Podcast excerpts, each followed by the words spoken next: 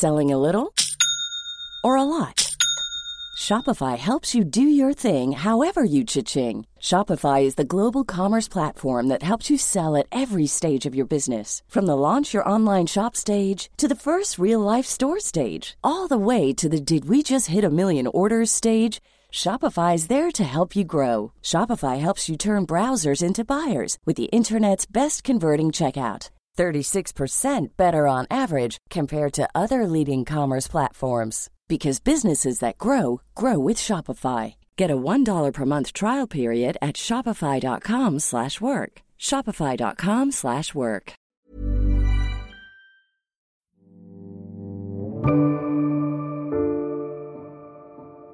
Argument is key to human communication.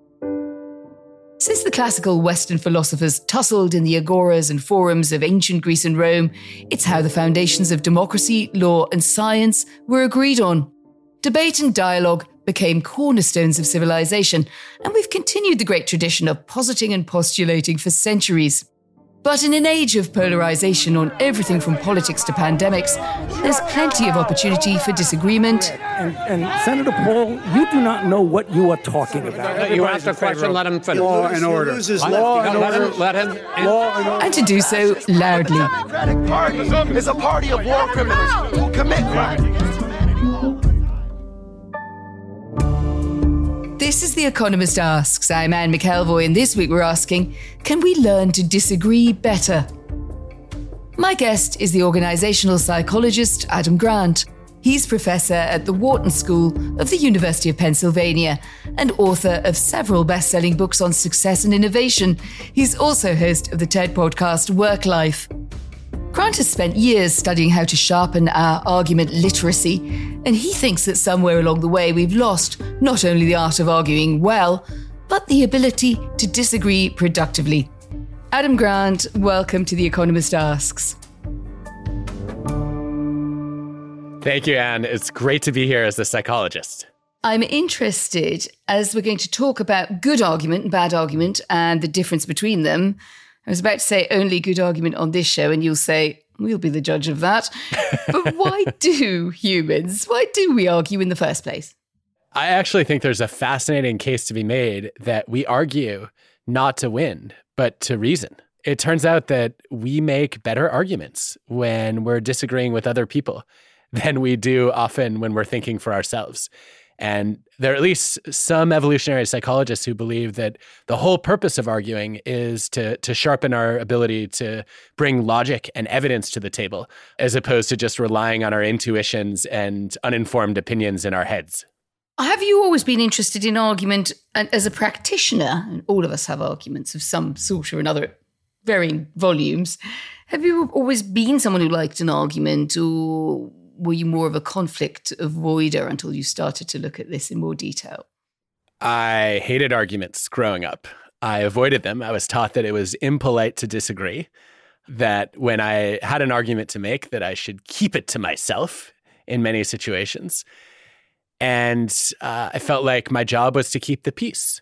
I don't know if it's because my parents got divorced or or whether I, I, have a genetic predisposition toward agreeableness, probably some of both. But I found that it was really holding me back and that my hesitation to disagree meant that I wasn't honest with people around me.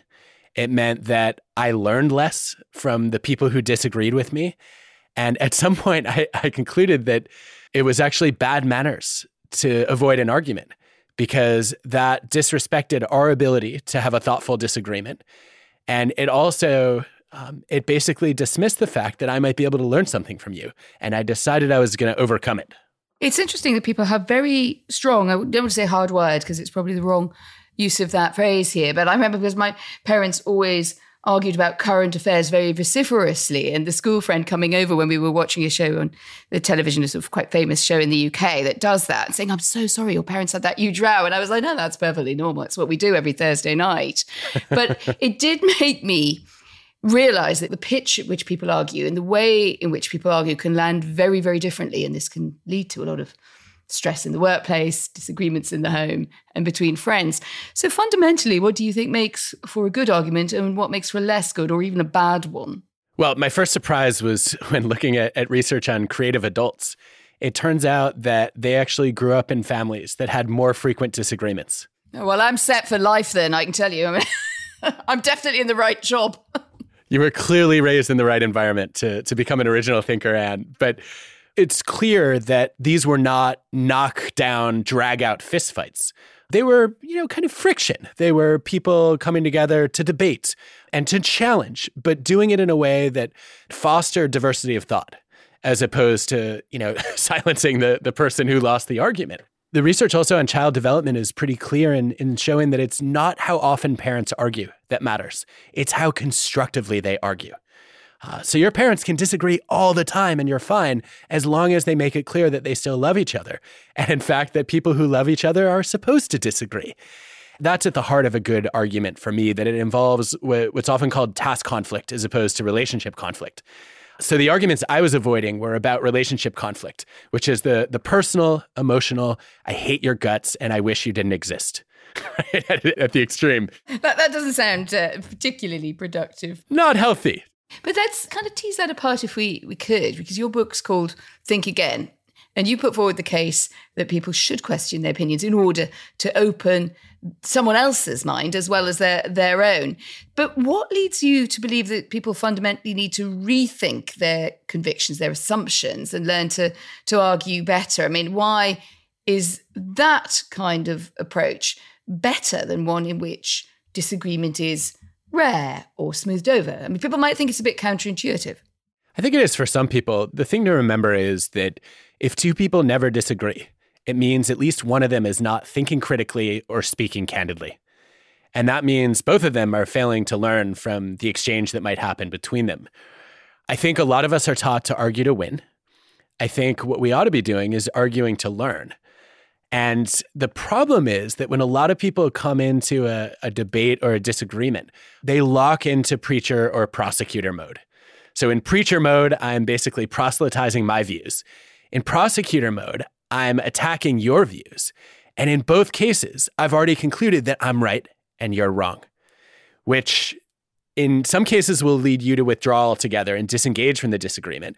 In other cases, when I go into prosecutor mode, you bring your best defense attorney to court, right? And then we just butt heads, and neither of us is willing to change our mind. And I've been studying this for the past few years, and I've, I've found that if you can signal a little bit of humility and curiosity, I'll tell you how I do this personally. If we're going to disagree, I would start by saying, you know, Anne, I can be the world's most annoying prosecuting attorney.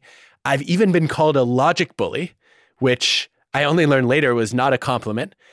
And I'm, I'm trying not to be that person anymore. If you catch me doing that, please call me out. And people do give the feedback, which is helpful. But also, it invites the other person to be more humble too and say, I could actually be the most stubborn person on earth, and I don't want to be like that either. So let me know if, if you see that happening. And, and we've both entered the argument with a commitment to openness, which is good for both of our growth.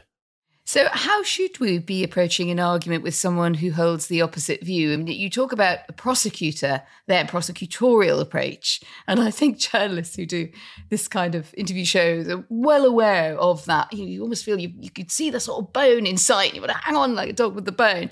But you also then say that there is a mode which you call the preacher.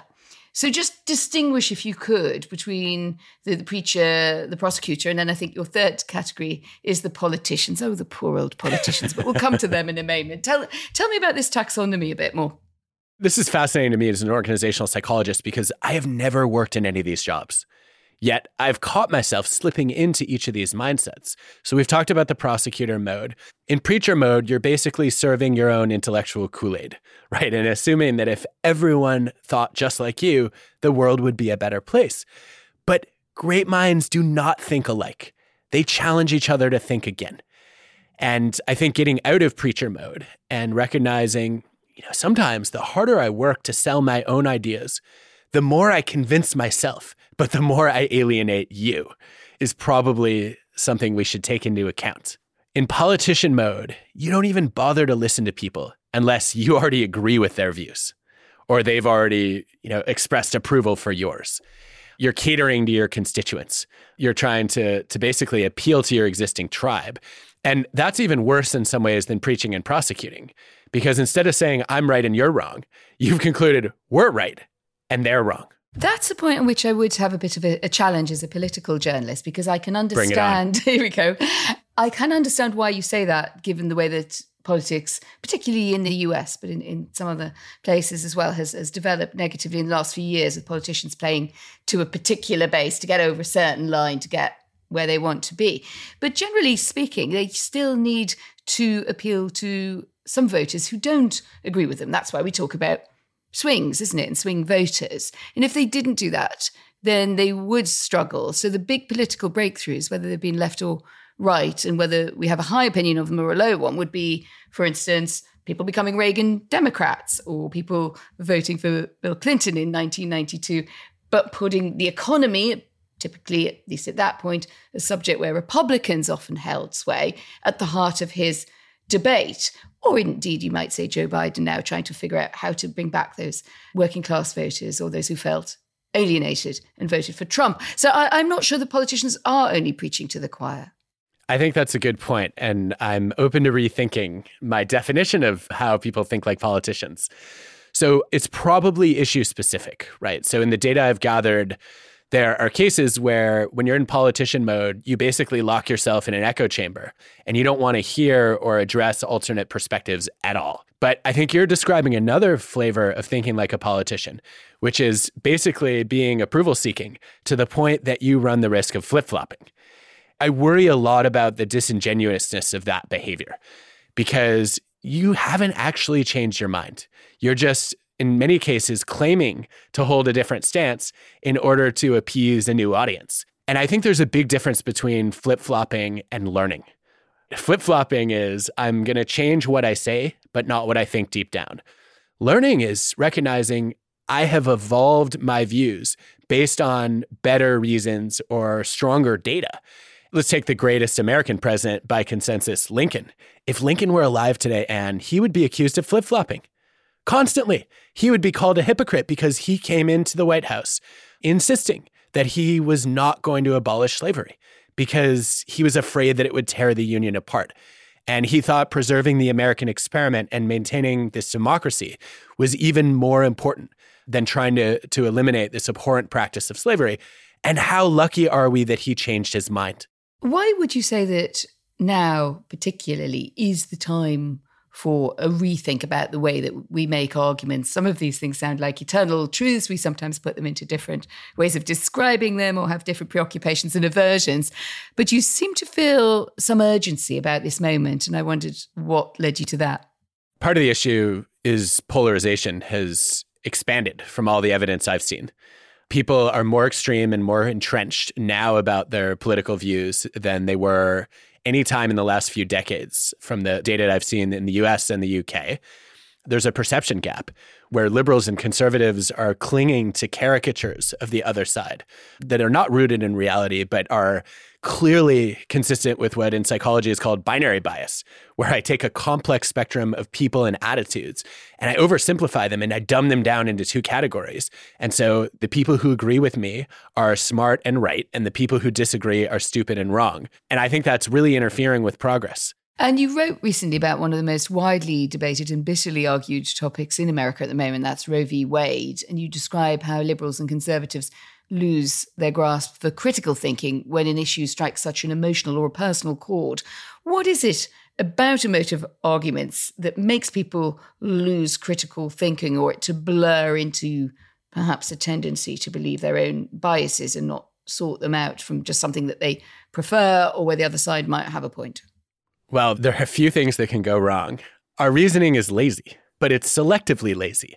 So, empirically, there's good evidence that we're much more skeptical of other people's arguments than we are of our own, to the point where if you make an argument and then later I present it back to you, but you've forgotten that you were the one who made it, over half of people will reject their own argument when they think someone else has made it because they're holding the argument now to higher standards of rigor.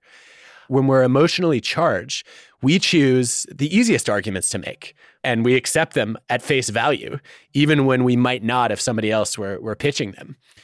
There's also good evidence to suggest that when an issue is core to our identity, so let's say, for example, you're somebody who believes strongly in abortion rights, When Roe v. Wade gets overturned, that's a, a threat to your core beliefs and values. Neuroscientists have found that when your core ideas, identities, ideologies are attacked, you actually respond to that in similar ways to physical pain. So it feels like you're being punched in the mind. And you immediately put your guard up, which then leads you to choose the, the most available defenses instead of perhaps ultimately the most compelling ones. I think Roe is a very interesting case because it did make me wonder if uh, something is so critical to a person's well being, or indeed just their sense of what is right, what's right for the country. Why would it not be okay to be actually quite difficult, even a bit ornery in terms of your own beliefs? Why would you particularly want to take on the other side's advantages? Because it's a fight and it's a fight that matters. So I, I wondered in a way whether we are beginning to step around the fact that some people just believe something is really right and I should fight for it, or something is really wrong and I should fight against it. Well, I think for two reasons at least. One is that there's a risk of winning the battle and losing the war.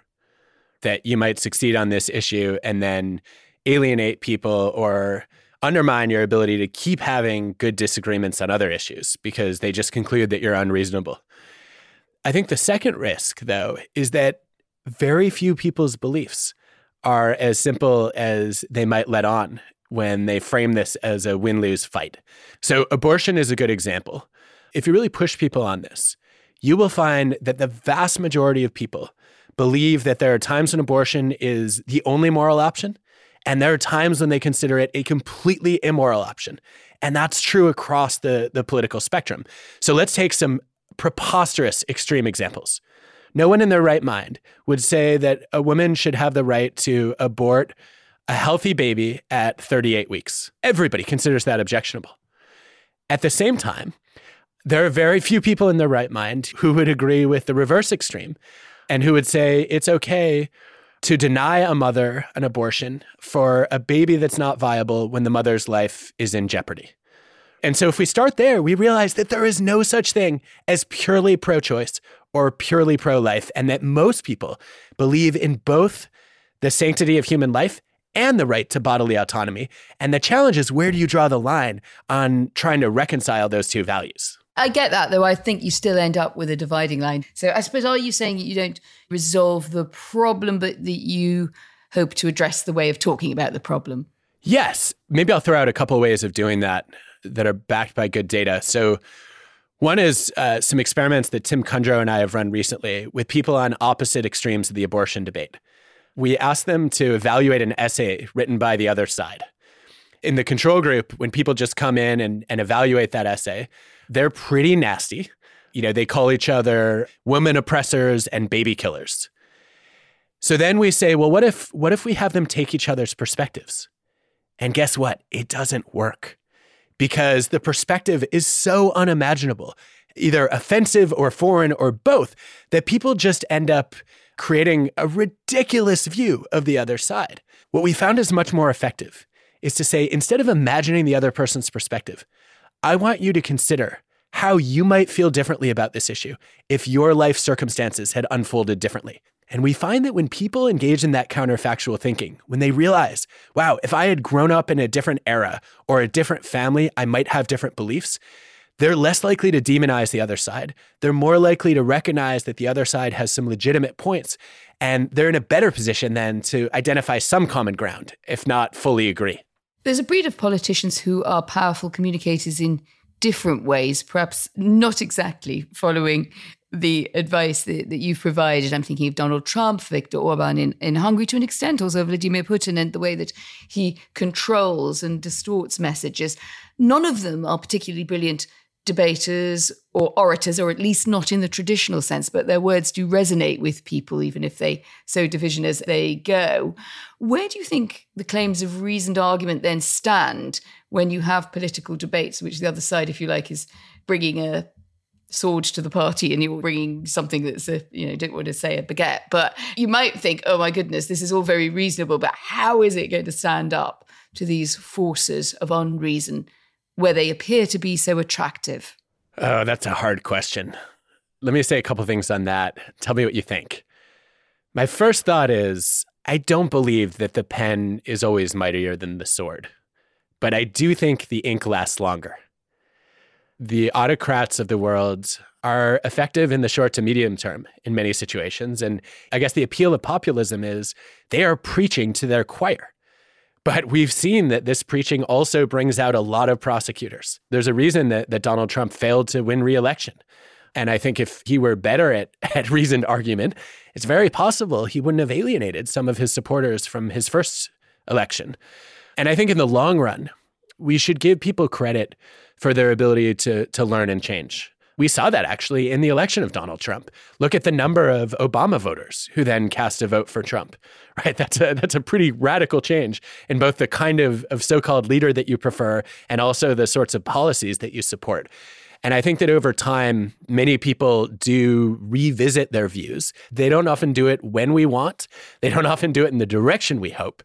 But people do have the capacity and the motivation to change their mind broadly seeing as you asked, you know, what I made of that, and I spent a lot of my earlier working life working in dictatorships or near as damn it dictatorships, particularly under communism, but also the beginnings of some nationalisms in Eastern Europe. And I think you're right that usually I would have said, probably like you, hang on in there. this, I like your idea that the, the ink lasts longer. But there is a complicating factor, isn't there? And it's certainly come on in my working life, which is that online discourse and social media disputes are so much more heated and burrow people further and further into the corners of their own argument. we, we all know, even in our own conversations, that something like Twitter can turn shouty very fast. And that's before you get to the darker recesses of social media. So I just wondered if that was a bit of a challenge to your view that eventually, if you like, the truth or the better argument would out. I think it's a fair challenge. And I'm sort of of two minds about it. One is to say, I think you're right. And I think that the task has gotten harder over time.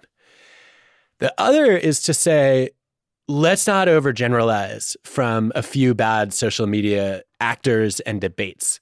So there was a, a series of studies published last year. This is eight studies over 8,000 people showing that it's not necessarily the case that the internet turns people into trolls. It actually makes their trolling more apparent. Uh, so there's a, a subset of people who are assholes online, and it turns out they are also assholes offline. The difference is that when you're an asshole in the public square, when you're a troll in face to face interaction, usually only a few people see it. Whereas on the internet, it gets amplified. And so you have this group of trolls who's figured out that they can use aggression to get attention. And if we feed them and we respond with outrage, it only reinforces their strategy. And I think in many cases, it's better to ignore the trolls than to feed them. And if you do that, one of the things you start to notice is that the vast majority of people on the internet are not having nasty arguments, are not spewing hate and vitriol. That behavior is, is perpetrated by a loud minority. The two extremes are often feeding each other. Empirically, less than 10% of people even want to have a political debate on Twitter. The dominant preference online is actually to have a thoughtful discussion, um, not to have a nasty one. And we shouldn't let the, the visible people who choose the nasty ones dominate the information space. I want to move us on to the return to work and the impact of the pandemic, also on the way that we think about work and conflicts in the workspace, but more generally about our jobs. But before we do, my producer, who has a wicked sense of humour, I have to tell you, says, I could ask you how we're both coming across in this conversation. Preacher, prosecutor, politician. No holds barred. How are we doing, Adam, in uh, arguing? I don't know. I I don't feel like you have fit into any of those categories. I think you're engaging like a good journalist, or dare I say, even a scientist. You're challenging some of my arguments thoughtfully and respectfully. Uh, you're pushing me to think again. I think sometimes I'm doing that, and in other cases, I'm trying to encourage you to think again. What do you think? Well, I would say if I've got an awareness, I would say, like a lot of journalists who ask questions and make arguments for a living, I think I can be a bit prosecutorial. So I just wondered how that was coming across. I don't perceive it as prosecutorial because you're challenging to enrich the discussion, right? Not to, to prove your case uh, or try to win that creates a very different reaction in me. I don't feel like I have to defend my ideas. I feel like the point of this conversation is to explore ideas. Adam, you're welcome on the show anytime. We might just put you on every week. we'll try not to make you regret that. You wrote a column for The Economist a couple of years ago saying that the legacy of the pandemic could be more work satisfaction, more ethical leadership in the workplace, and a deeper sense of trust. Do you think any of that has really come to pass a couple of years on? I should say, I, I, I was asked to write this article in the spring of 2020, and I did it with some trepidation, knowing that predicting the future is so hard that there's an old joke that historians don't even predict the past with much accuracy. It's been quite an eventful two years, one should say that as well. There are sometimes two year periods where very little appears to, to change, but this has not been one of them. This was a longer term prediction. What we were starting to see in the early days of the pandemic was that leaders were finally waking up to realize that you don't get quality work if your people don't have quality of life that burning someone out on the job was a short sighted strategy because you were ultimately going to lose your best people. We've seen that prediction come true in the sense that the great resignation has been driven by people fleeing from toxic cultures and saying, I live in a world where there's enough freedom and flexibility now that I do not want to tolerate disrespect, abuse, exclusion, unethical behavior, or selfish taking when I think an organization should be built around generous and fair behavior. The other thing that's intriguing to me about this set of predictions is I didn't really account for the possibility of backslide. So, are, are leaders going to change their mindsets or are they going to return to business as usual? And I think we've seen a, a, mix on, on that front. We're still seeing leaders who are trying to drag their employees back to the office full time, ignoring the fact that in many of the, the studies so far, people have been just as productive when working fully remote or hybrid. I worry a little bit that either there's some unlearning going on or that the learning never happened in the first place. But I think the majority of the effects on the way that leaders have taken well being and mental health seriously at work have been positive. You talked about something that struck a chord in a piece that you wrote for the New York Times a little while ago that went viral, and it was about languishing, that sense of stagnation or emptiness. And you dubbed it the middle child of mental health, i.e., a phenomenon which gets neglected or doesn't sort of show up if we're looking for doing well in one category or feeling depressed or anxious in another. But I still was a bit confused about the difference between languishing and mild to moderate depression. Is it possible to pinpoint what a sense of languishing is, and particularly as you've now had a chance to perhaps look at it more across time or test the reactions to what you were writing then? There are about two decades of data on languishing now that have been gathered by mostly sociologists and psychologists. Some people would say the difference between languishing and mild depression is just a matter of degree. That mild depression is a little bit more severe, and you start to feel a little bit hopeless. Whereas languishing is, you know, more just emptiness, stagnation, ennui. It's not the presence of mental illness, it's just the absence of, of peak mental health. And so you're a little bit shorter on joy. Maybe you're lacking motivation or you're struggling to concentrate, but you don't feel down. You're just not up.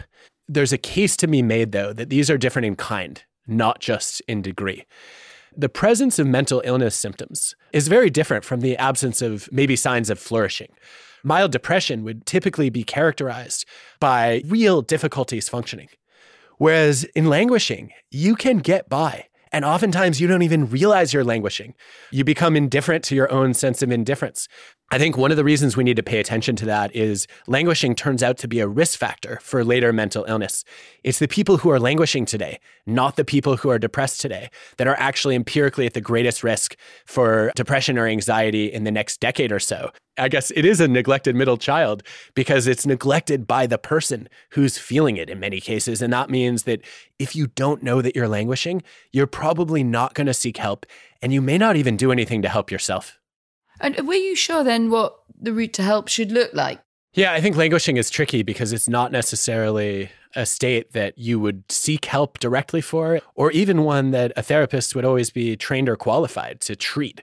It's not a diagnosable medical condition.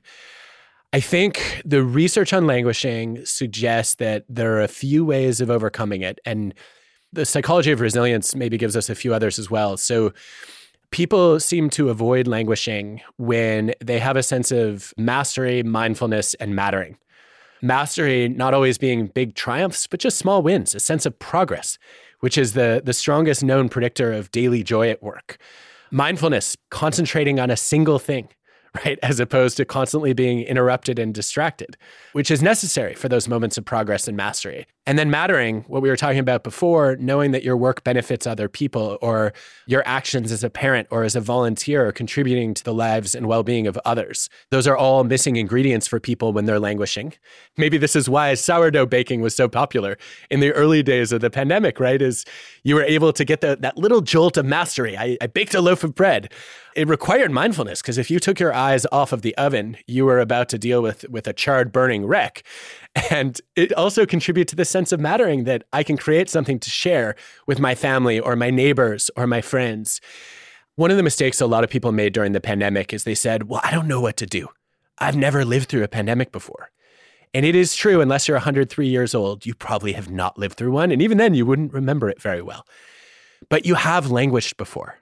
You have burned out. You've felt loneliness. You've experienced grief. And one of the best things you can do is learn lessons from your own past resilience. To think about when was the last time that you were languishing or burned out? What was your last bout of grief or loneliness? And ask, what is it that got me through it? And you will generally find there are insights to be gleaned there. If you're having trouble getting those, one of the things you can do is find someone else who's in a similar mental zone. Find a friend who's languishing, or a family member who's burned out, or a colleague who's grieving, and give them some advice for how to navigate it and you will generally find that the advice you give to others is the advice that you needed to take for yourself. You mentioned some competences in the pandemic that might have helped us get through it and maybe set us off on some different uh, tracks and approaches to satisfaction. One of them being sourdough baking. I think mine is best forgotten. it, was, it was quite eclipsed by my mixologist skills, which came on a lot at the quarantini hour. But you have some really interesting skills in your back pocket, Adam. Before you were an organizational psychologist and professor, you had a career as a magician and as a junior Olympic springboard diver, which is quite the mix. What lessons did you take from those disciplines that you think might help us today? I think magic taught me the importance of the element of surprise. That if I told you exactly what trick I was going to do, you'd often say, eh. But if I used a little bit of misdirection and, and set a, an expectation that, that I would then break, you were much more curious and excited. And I've, I've tried to do that in communicating ideas. I think diving, the biggest takeaway came from my coach, Eric Best. I was afraid of heights and I was terrified of getting lost in midair and, and then crashing all over the pool. And so I would just sit there shaking at the end of the board, afraid to try a new dive. And I remember one particular day, I was I was standing on a three meter springboard, and I was supposed to do a, a front two and a half with a full twist, two somersaults, a 360 degree rotation, and then a dive at the end. I stood there for what must have been 15 or 20 minutes, and my teammates were getting annoyed, and I was getting frustrated with myself. And Eric said, "Adam, are you going to do this dive?" And I said, "Ever?" Like, of course I'm going to do this dive. It's a major goal of mine. And he said, Well, what are you waiting for? And I have heard his voice in my head every time I've been nervous.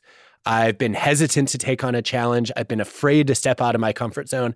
I ask myself, are you going to do this one day? And then the answer is yes. And then the next question is, what am I waiting for? Adam Grant, thank you very much indeed for joining us. Thank you. And do let us know what you think. Have you found better ways to listen and argue? And if so, what changed your mind? Maybe it was a secret skill like Adam's background in diving. And if so, what's yours? Write to us at podcasts at economist.com or you can tweet us at The Economist. We really enjoy reading your messages. Adam mentioned his love of magic in our conversation. Well, this week, The Economist has looked into how magicians got rich making addictive videos for social media and whether it cost them their souls. To read that and much, much more, head over to our website. But of course, the only way to enjoy all of our journalism is to become a subscriber. Take advantage of our introductory offer for our podcast listeners. Visit economist.com slash podcast offer. The link is in the show notes. My producer is Alicia Burrell, the bookings producer is Melanie Starling Condon, and the executive producer, Hannah Mourinho. I'm Anne McElvoy, and in London, this is The Economist.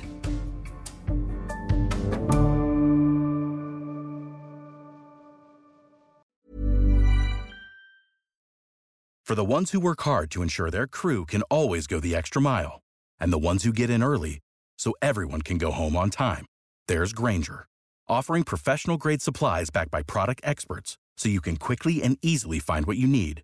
Plus, you can count on access to a committed team ready to go the extra mile for you. Call, clickgrainger.com, or just stop by. Grainger, for the ones who get it done.